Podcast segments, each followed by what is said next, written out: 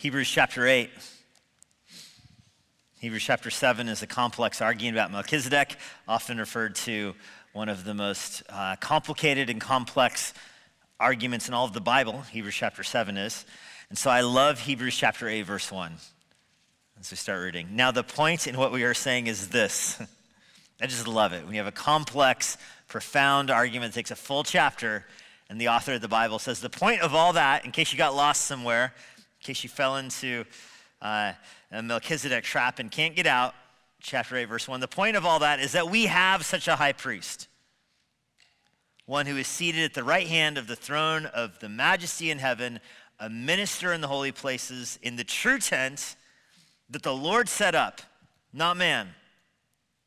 For every high priest is appointed to offer gifts and sacrifices.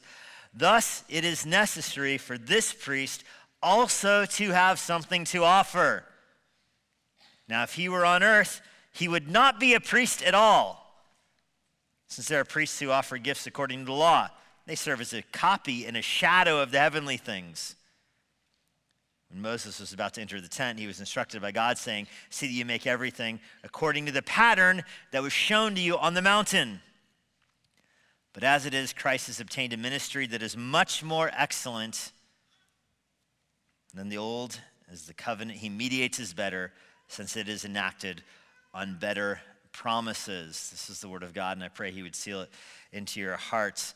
Uh, one of my favorite books, uh, it's, a, it's a kid's book, Holes. I brought show and tell tonight. Holes by Louis Sachar. I'm not sure if you've read it. Uh, I read it before they made it uh, into a movie, read it and loved it. Uh, as I think I was a middle school student when I read it. And uh, then they made a movie, which I also loved, and it was leverage in my own family's life. I told Madison she could watch this movie only if she read the book. And it motivated her to read the book. Perhaps you have read this book. What drives it, this is a book that is, uh, I think, really uh, extremely popular. It's not a Christian book, but it has kind of a, a plot that draws you in and, and, and traps you in it because what's behind all of this book is this idea that generations ago, two families made a promise to each other. And that promise binds them together, binds their fortunes together in unforeseen and unsuspecting ways. This book jumps from generation to generation. It swings hundreds of years in different directions as the plot goes through it. It doesn't tie it all up together until the end. I won't spoil it for you because I hope, especially some of the littler people here tonight would actually read it. So I won't tell you the ending of it. But what drives the whole book is this idea that an oath or a promise or a covenant made between two families actually impacts the way those families interact. And for generations, generations throughout the centuries, they're bound together by this common oath or common covenant. That obviously is a kind of a faint uh, indication of what you see happening in Hebrews chapter 8. Hebrews chapter 8 is where Paul is transitioning here from his argument in chapter 7 about Melchizedek being a priest. It's a different category than a Levitical priest. He's in a world all to himself, and Jesus belongs to that world. And now, centuries, millennia after Melchizedek, thousands of years to this present day after Melchizedek, our fortunes, our life is just fundamentally different because of what kind of priest Melchizedek was. Now, now, Melchizedek was not the author of his own priesthood. Melchizedek did not appoint himself priest. He didn't design himself to be a priest. He too was appointed a priest by somebody else. He too is a priesthood that's bigger than him and all those who are under that priesthood, namely Jesus, act in one way. And then all those who are blessed by that priesthood, from Abraham was the first person to encounter Melchizedek back in Genesis.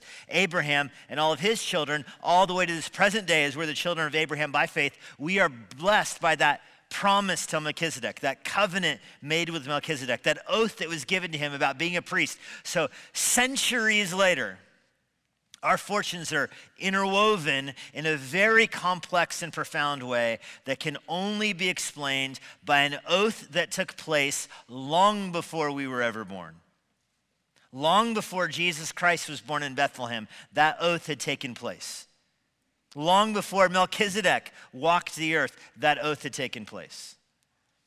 And the point that Paul is making here in Hebrews chapter 8 is that oath finds its culmination or its fulfillment, its realization, its unveiling. You can use all kinds of different words. That oath comes to fruition fully in the death of Jesus Christ, his resurrection into heaven, and his present day ministry right now.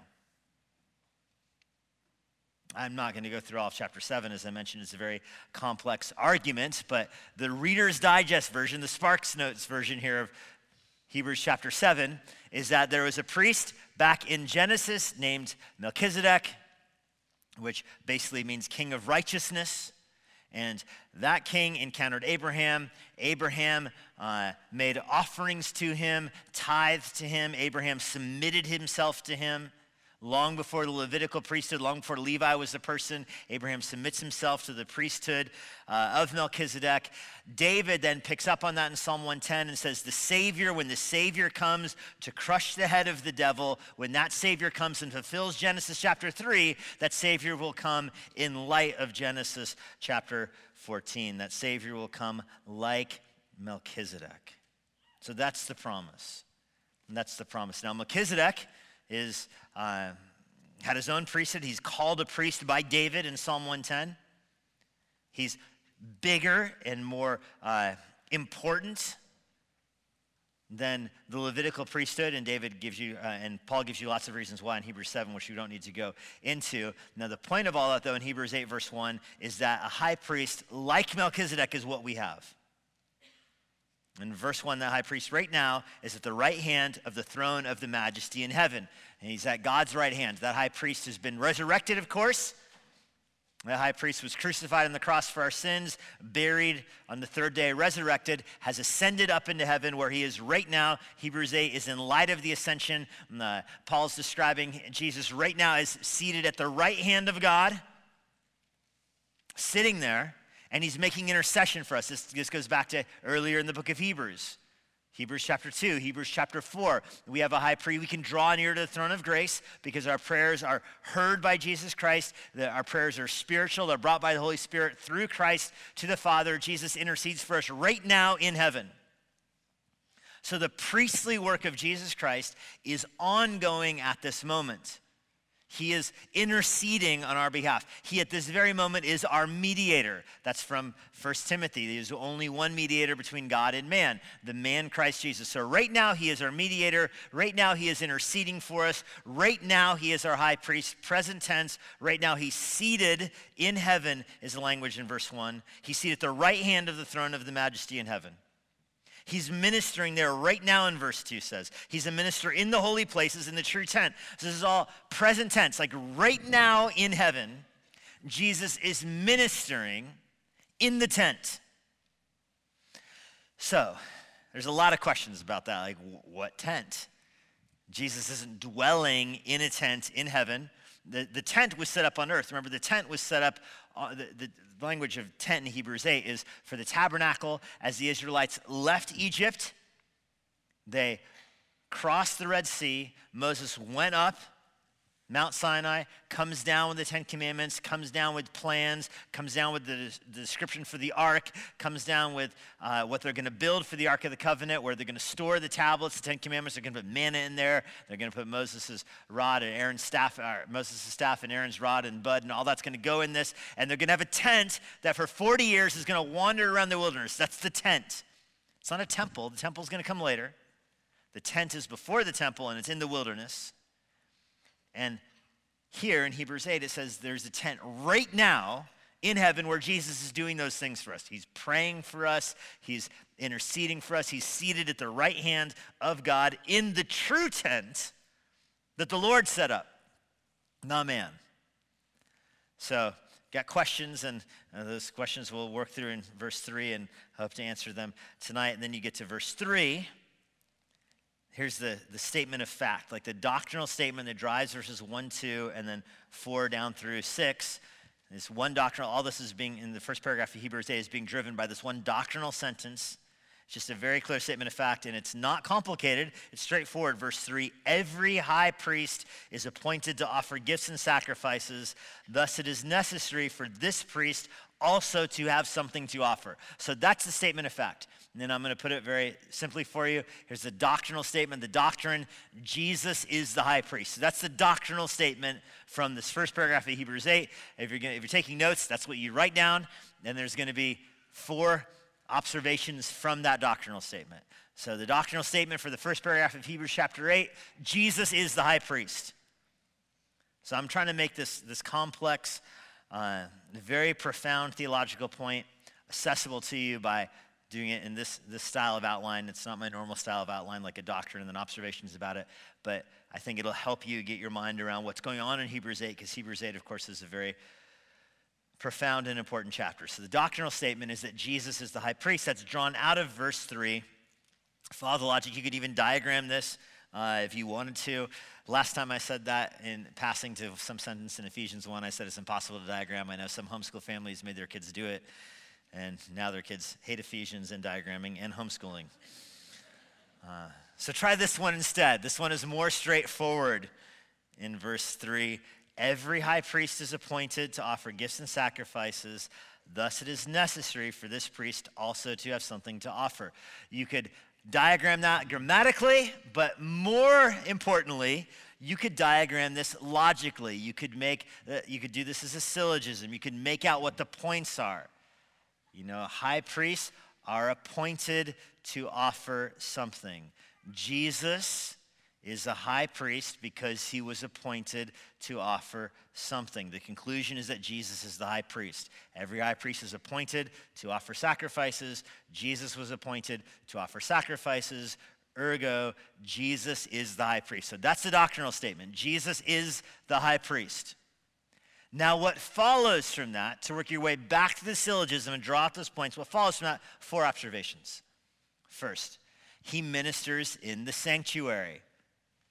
That's the first observation from this. If Jesus is the high priest, that means that he ministers in the sanctuary. So, this gets back to the mystery in verse 1 and in verse 2. In verse 1, it clearly says he's seated at the right hand of the throne of the majesty in heaven. That's not new information for us. We learned that in the book of Acts. Stephen sees this. The heavens open up. There, Jesus, who is seated at the right hand of the throne uh, of the majesty, stands up to receive Stephen in glory as Stephen becomes the first martyr. So we know where Jesus is. Jesus told his disciples he's going into heaven. He'll be seated at the right hand of the majesty on high. Paul describes this in 1 Corinthians 15. It's alluded to in the book of Revelations. This is not new knowledge. Jesus is the right hand of God. Got it. Secondly, in verse 2, he's also in the true tent that the Lord set up, not man. So, this tent is what the ark and the tabernacle in the wilderness are going to be patterned after. The word tent and tabernacle are often used as synonyms. What is paraded around the wilderness, what moves with the, the pillar of fire and the, the, cloud, of, the cloud of fire and the pillar of smoke, what moves that way through the wilderness, that tabernacle for those 40 years wandering that then David kept in the, in the barn after Uzzah was struck dead and was eventually replaced with the temple that Solomon built. That tabernacle was made according to the design that God gave Moses. And God told Moses in Exodus 25, verse 9, that the design I'm giving you is a it's patterned off of something else. The design that you're going to get, the tabernacle in the wilderness, that's not the original. There's an original somewhere else. That's just the pattern for you. So you, you see as you drive along uh, Backlick, or Braddock away from the church, the soccer field, the church's soccer field. I love that our church has a soccer field. Amen. We don't have a coffee shop, but we have a soccer field, and I choose the soccer field over the coffee shop every time. No regrets on the soccer field are those Labradors. You know the dogs I'm talking about. They are stationary Labradors. You never see them move. There's three of them. And people often ask me, what are those Labradors doing on the soccer field? And what they are doing there is scaring away the geese. They are wood dogs. They're wood cutouts of dogs, and they're propped up on the soccer field and they actually work. The geese, there's like two geese that are rebel geese that have seen through it, but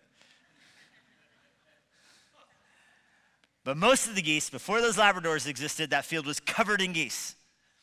And Tom Coles had an idea one day. He said, I bet birds aren't very smart. I mean, there's an expression, bird brain, brain for a reason. I bet they would fall for a wood cutout of a dog. And so this is where those Labradors came from.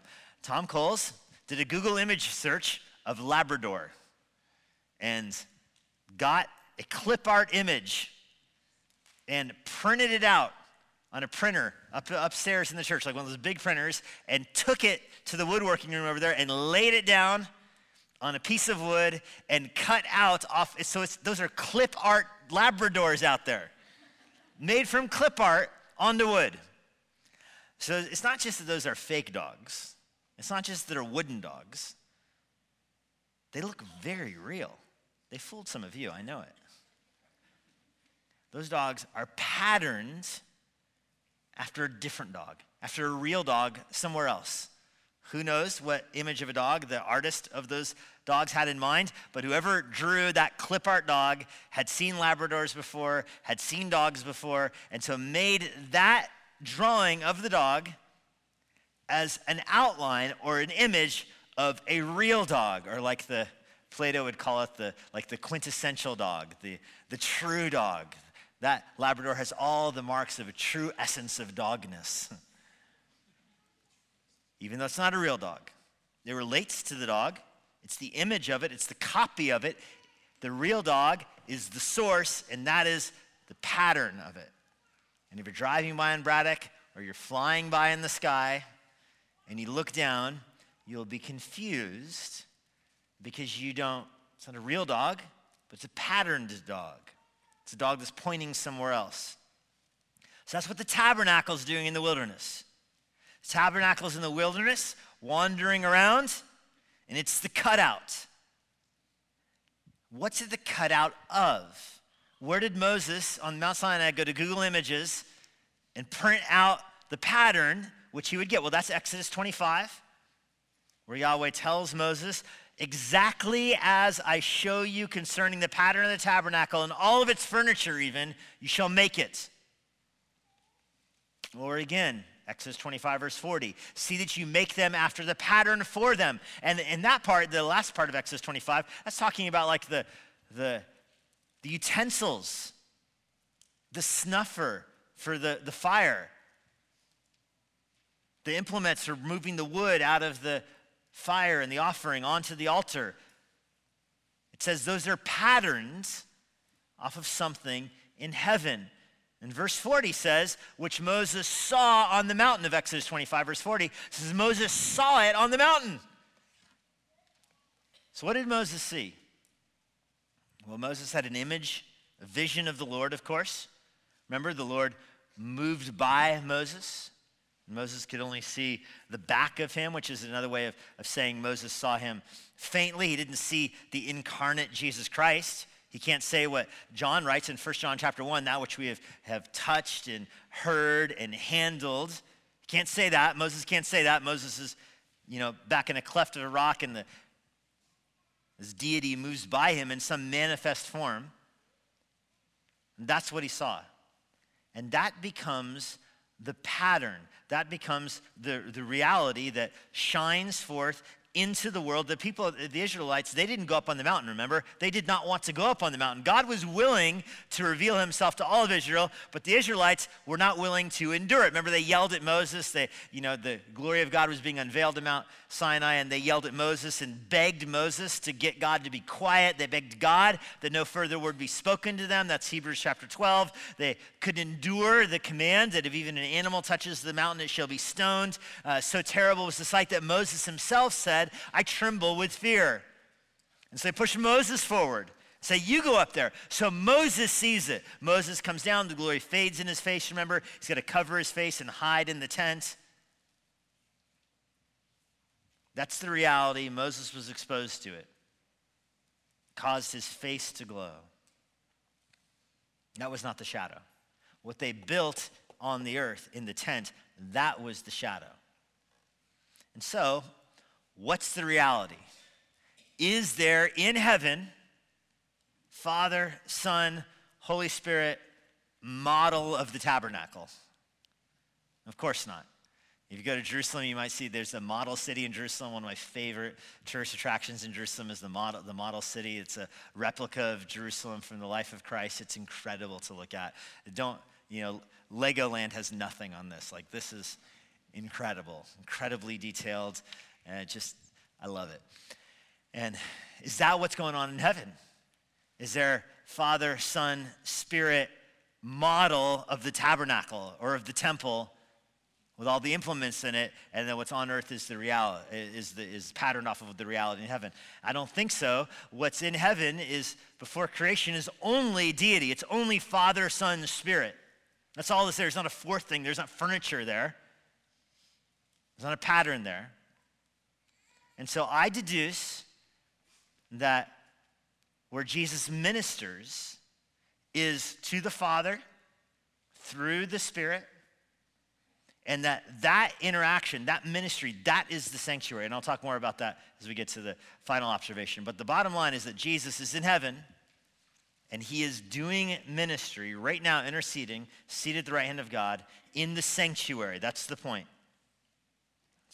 finish up talking about more implications to that number two not only is, since Jesus is high priest, not only does he minister in the sanctuary, but number two, he also makes an offering. That's what the high priest does. That's the difference between the high priest and the other priests. The other priests all do offerings. You know, they'll sacrifice. Priests are basically butchers, remember? So the other priests will sacrifice the cows and they'll do the goats, and like the rookie priests get the pigeons, you know? And they get promoted up to goat duty one day or ram duty. That's awesome. And they get promoted up to the cow duty and they're, you know, rising through the hierarchy there. That's great. The high priest on the Day of Atonement, the bulls are sacrificed and there's the wave offering. You know, you take up the, the hindquarters of the bull and you wave it in the air, and you're putting the kidneys and the entrails in the fire, and you're getting the ash from that, and you're, you're going to take blood into the tabernacle, into the tent. And even when there's the temple, in the middle of the temple is the Holy of Holies, which is kind of a model of the tabernacle itself. So it's kind of going temple, pointing back to tabernacle, pointing back to heaven. So all that's in the Holy of Holies there. The high priest goes in there, splashes blood on the Ark of the Covenant, the two angels, their wings out, facing each other, and the Ark of the Covenant in the middle there. There's no chair in there. You know, the high priest doesn't get to sit down. He just goes in and splashes blood on it, and then he gets out of town. That's what the high priest does. He goes into the sanctuary to make the offering into the Holy of Holies. And so Jesus himself makes an offering. So, what offering does Jesus make? As far as we know, Jesus never walked into the literal temple, into the Holy of Holies in his ministry. He goes into the court, he cleanses the temple, he purifies the temple. I don't know of him going into the Holy of Holies. So, what offering does he make? Well, if you recall, the curtain that separated the Holy of Holies was torn at his crucifixion. So that's a pretty big indicator that that is the moment of his offering. That when the curtain is torn, the offering is, that's his offering right there. That's his death on the cross. And that seems to be the way the rest of the New Testament picks up on this. Ephesians 5, verse 2 says, Walk in love as Christ loved, gave himself up for us, as Christ loved us and gave himself up for us as a fragrant offering. You remember that verse, Ephesians 5, verse 2? Walk in love as Christ loved us and gave himself up as a fragrant offering and a sacrifice to God. So Jesus made an offering, which was his death on the cross. Hebrews 10 will say the same thing. Hebrews 10, uh, verse 10 we have been sanctified through the offering of the body of Jesus Christ once for all. So Hebrews 10:10 describes the death of Christ as his offering. And by the way, Hebrews 10, fascinating passage. It says the death of Jesus is the offering. You remember what Hebrews 10 verse 11 says? The blood of bulls and goats can't take away sin. That's Hebrews 10 11. Very, very well known verse. We talk about it at communion almost all the time. But Hebrews 10 10 and Hebrews 10 12, bracketing that verse, both describe the death of Christ as his offering, his sacrifices. Hebrews 10, verse 12, when Christ had offered for all time a single sacrifice for sin, he sat down at the right hand of God. Finished. In the Roman Catholic Church, they teach what's called the perpetual sacrifice of the Mass. So they teach this is the, the transubstantiation. They teach that the, the bread becomes the body of Jesus in a mysterious and mystical way, of course.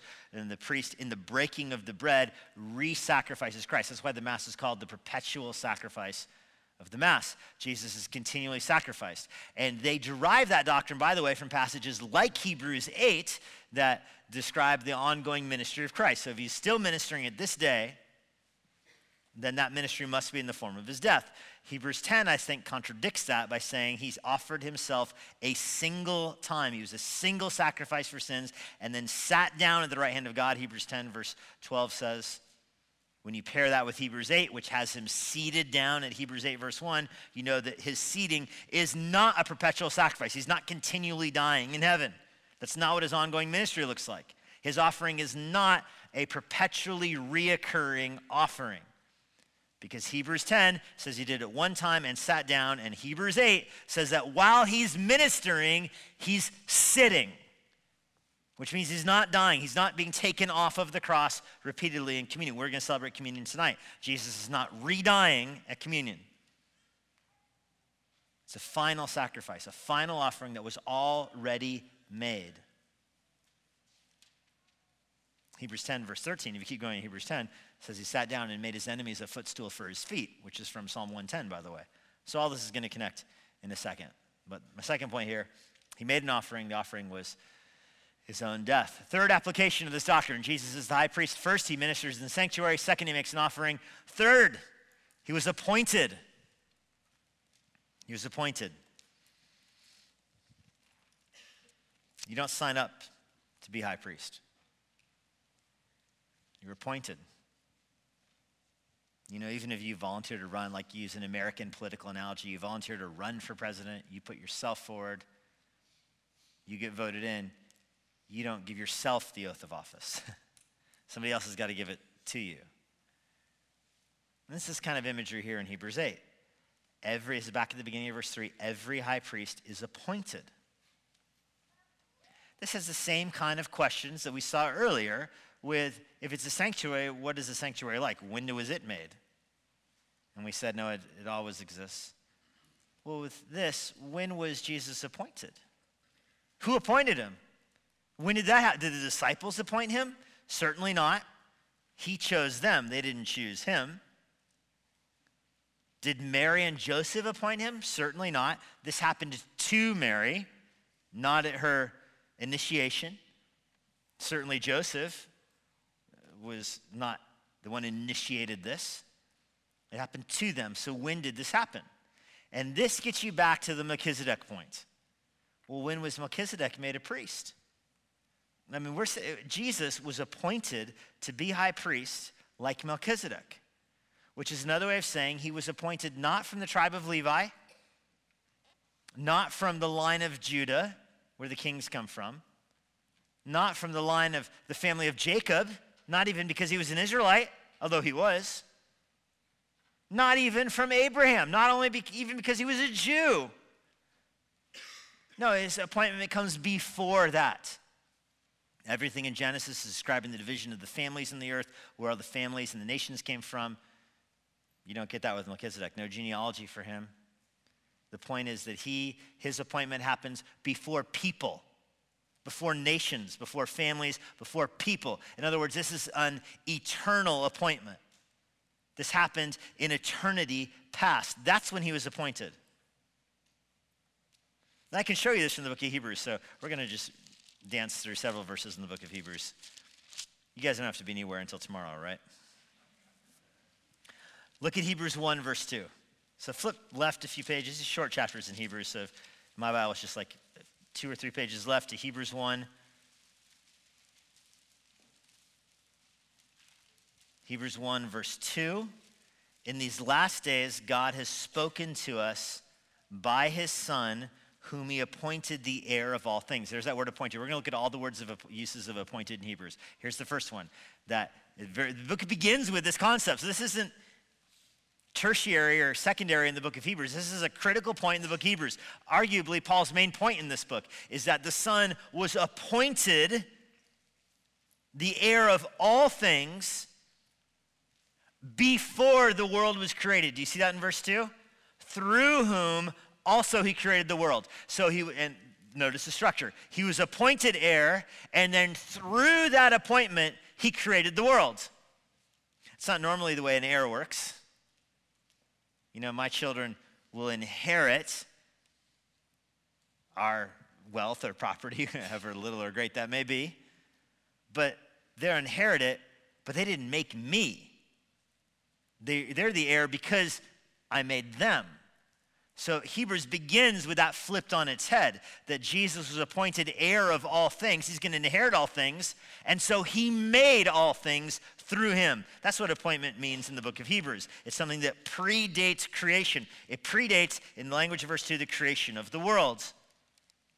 I just love it. The Son is the heir of all things. Oh, yeah, he also made all things. Side note. Hebrews 3. Hebrews 3, verse 2. Jesus was faithful to him who appointed him, just as Moses was also faithful in God's house. So Jesus is compared to Moses here. Jesus is faithful to the charge God gave him, just as Moses was faithful in God's house. That's a contrast, of course, an intentional contrast. that Moses, uh, going to hit this in Hebrews 11. Moses left Pharaoh's household because he'd rather suffer and be maligned with God's people than have the riches of Pharaoh's kingdom. Moses was part of Pharaoh's household and he bounced out of that. And so that's what he's referencing here back in chapter 3 that Moses said, I'd rather be mistreated with God's people than dwell in Pharaoh's house. So here God's people are described as God's house. Moses is faithful to them just like Jesus was. And then I just love how verse 3 ends how verse 3 goes is Jesus has much more glory than Moses, just like the builder has more honor than the house itself. So it's like Paul saying every analogy has limits. So Jesus, you can compare Jesus to Moses. Both of them were faithful to God's people, but the analogy ends right there because Jesus made Moses. So it's nice to compare them, but Jesus made Moses.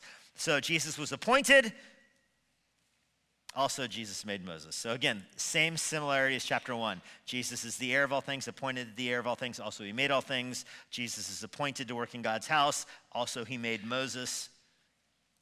Now, chapter 5, this is the key use of this word in the book of Hebrews, chapter 5, verse 5.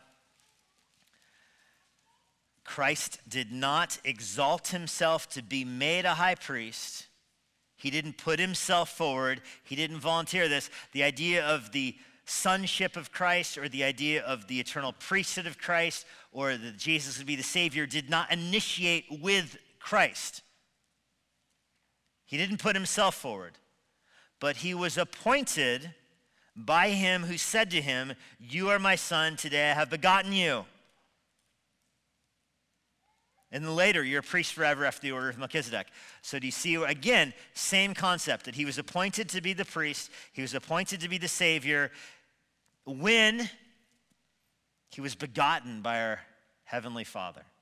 This is the doctrine of eternal generation. And at the very least, it's saying that Jesus was appointed to be the eternal Son in eternity past. There was never a time where he wasn't the eternal Son. There was never a time where the Father didn't beget the Son the Father and the Son have an eternal relationship, and it is because of that eternal relationship that the Son comes forward as the Savior.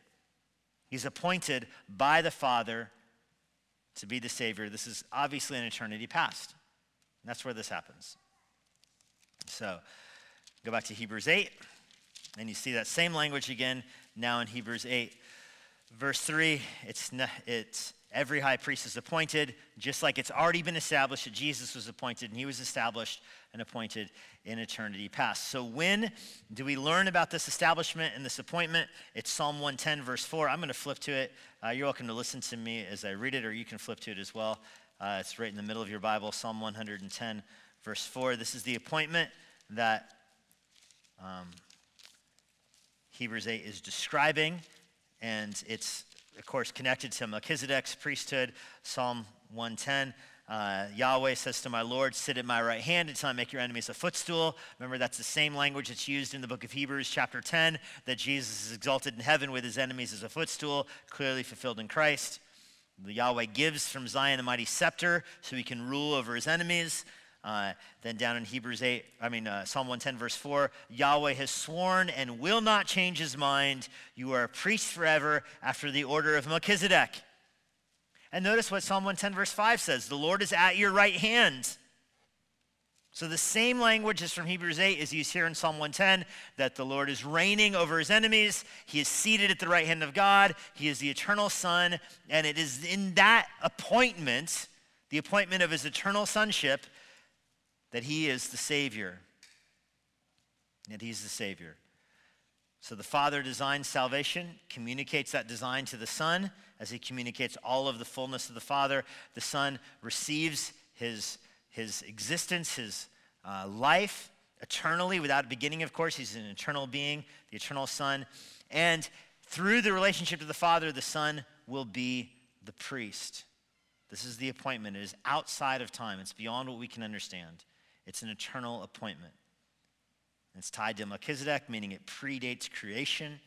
It's older than David, older than Moses, older than Levi, older than Jacob, older than Abraham, older than human families, older than human nations, older than Adam, even.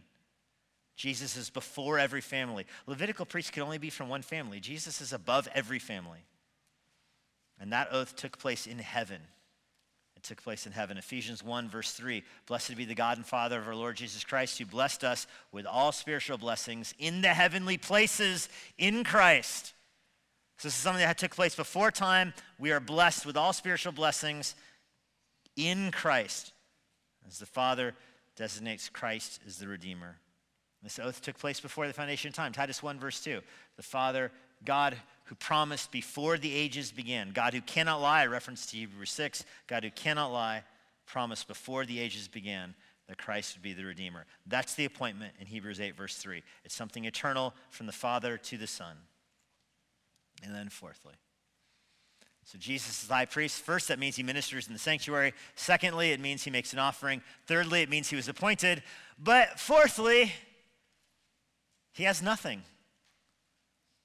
What does Jesus have to offer? What does he have to offer? The high priest shows up with the wave offering. The high priest shows up with a bull. The high priest shows up with the, the scapegoat at the very least. Even Abraham had the pigeons. What does Jesus have to offer?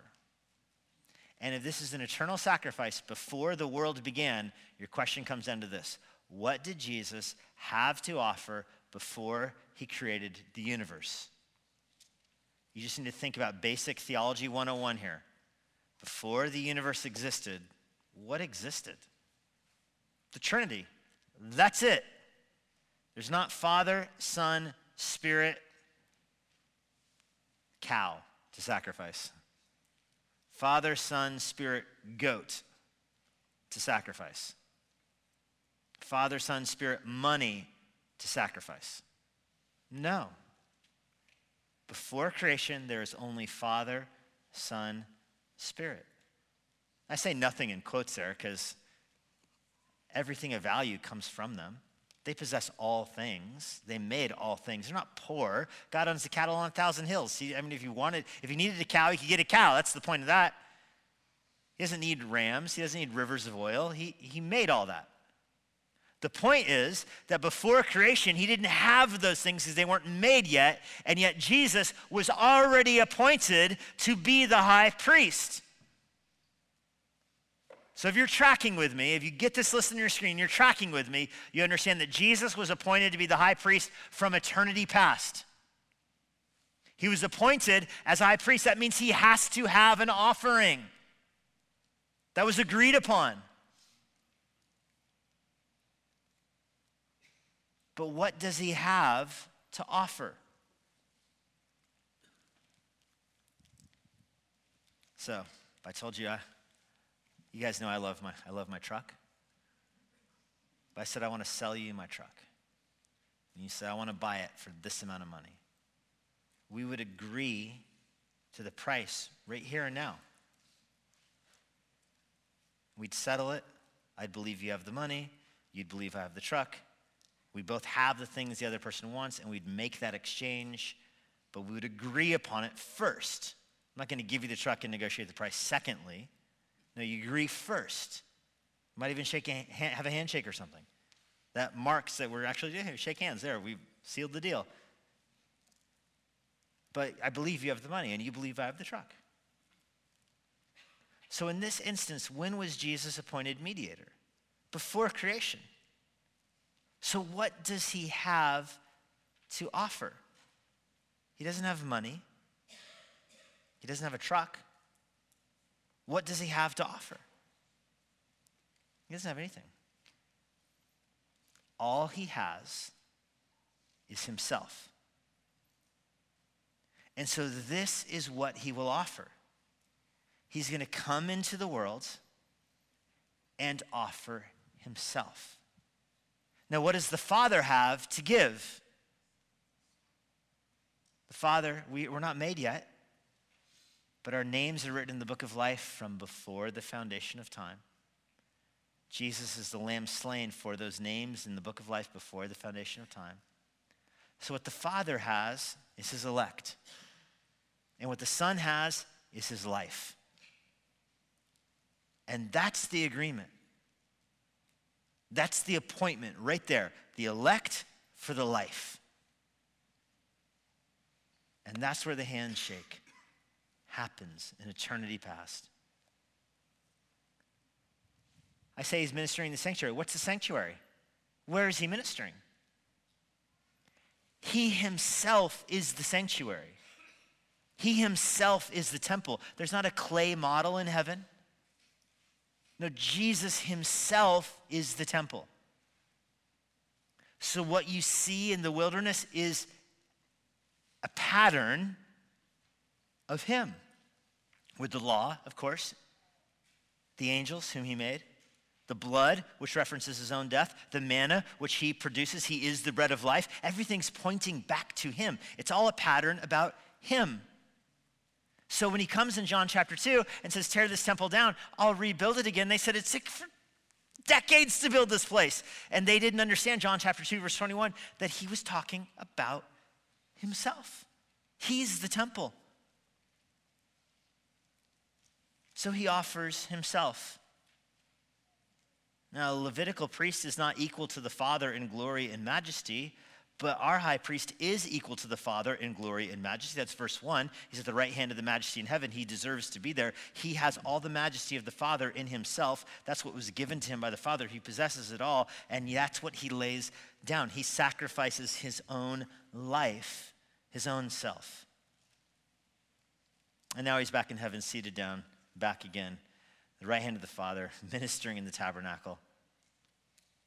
Notice verse 4 if he was on earth, he wouldn't be a priest at all. I mean, if he was still doing work on earth, who cares? Doesn't mean anything. That means the whole thing's a lie. If you have to do the perpetual sacrifice, the Mass, the whole thing's ridiculous. Imagine the Jews feeling cheated. I mean, I, I went to, I've been to some Catholic services before, some high church Episcopalian Anglican services before, some Coptic services before with all the smoke and the, the priestly vestments and the recitation and people with long speeches memorized in Latin and Greek and everything. And it's, there's part of you that, that wants that, isn't there? Like there's part of you that's like, that's cool. The guy walks down with the smoke and the bells and waves it, and the priest ascends up into the altar. And that's like, that's high Anglicanism right there. And there's people that are drawn to that. Imagine if you were a Jew, you have that with the Passover every year, all the pomp and the circumstances and the long robes and the trumpets and the intricacies of the temple. And, you know, our churches are like in, we have a beautiful building, but most Christian churches are like in strip malls, you know, and then there's got like this temple with the oxen and the, the you know, part of you is like, man, that's nice. But Paul's point is that if this was on earth, it'd be nothing. It wouldn't mean anything. If you have all the ceremonies of Judaism, it means nothing. Because that was just shadows. That was just the copy. That was the clip art printout fake dog in the soccer field. It doesn't mean anything.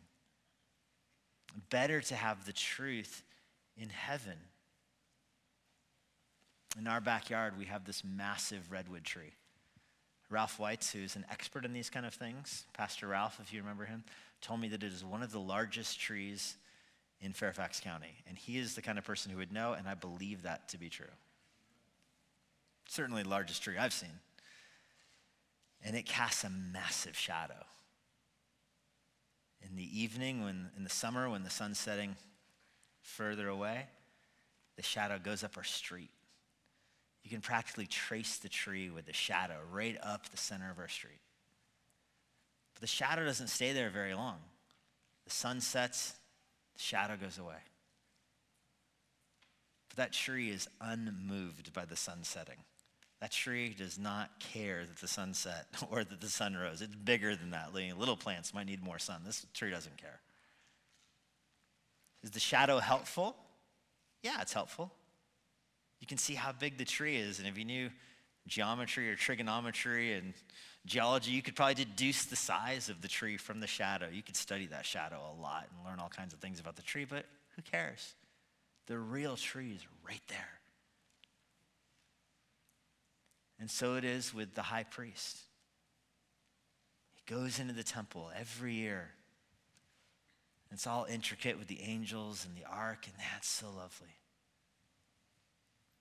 It's gone now. And Jesus is in heaven right now. That's so much better, so much better for us. So we don't want the copy back. We don't want the shadow back. We don't want the heavenly things back. We recognize that Jesus had an appointment from before the foundation of time, and he carried it out in time, offering his own life. God, we're thankful that you gave your life for ours. You robed yourself in human flesh, made your dwelling among us, lived, moved, expressed your being and existence in human flesh, taking on a human nature, to offer yourself as a sacrifice for sins. And now we're thankful that you are resurrected and ascended in heaven right now.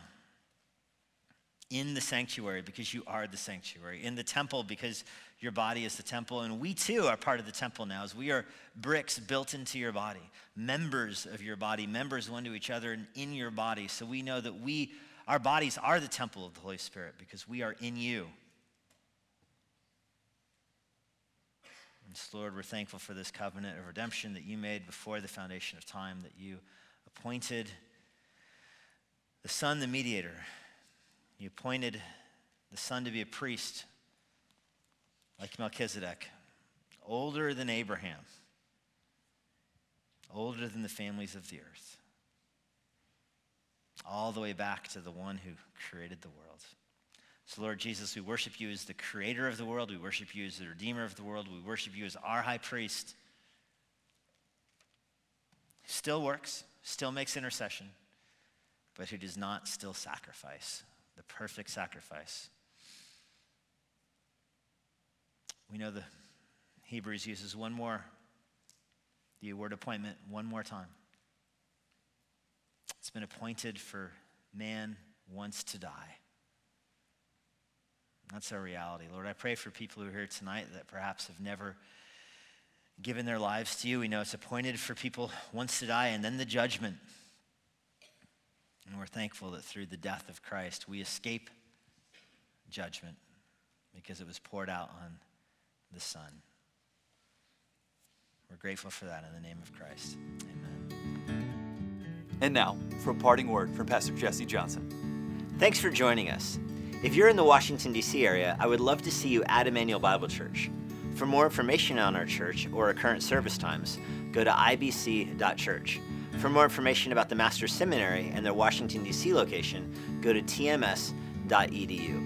I hope this resource has been a blessing to you and it helps you seek the Lord daily, serve others around you, and share the gospel with boldness.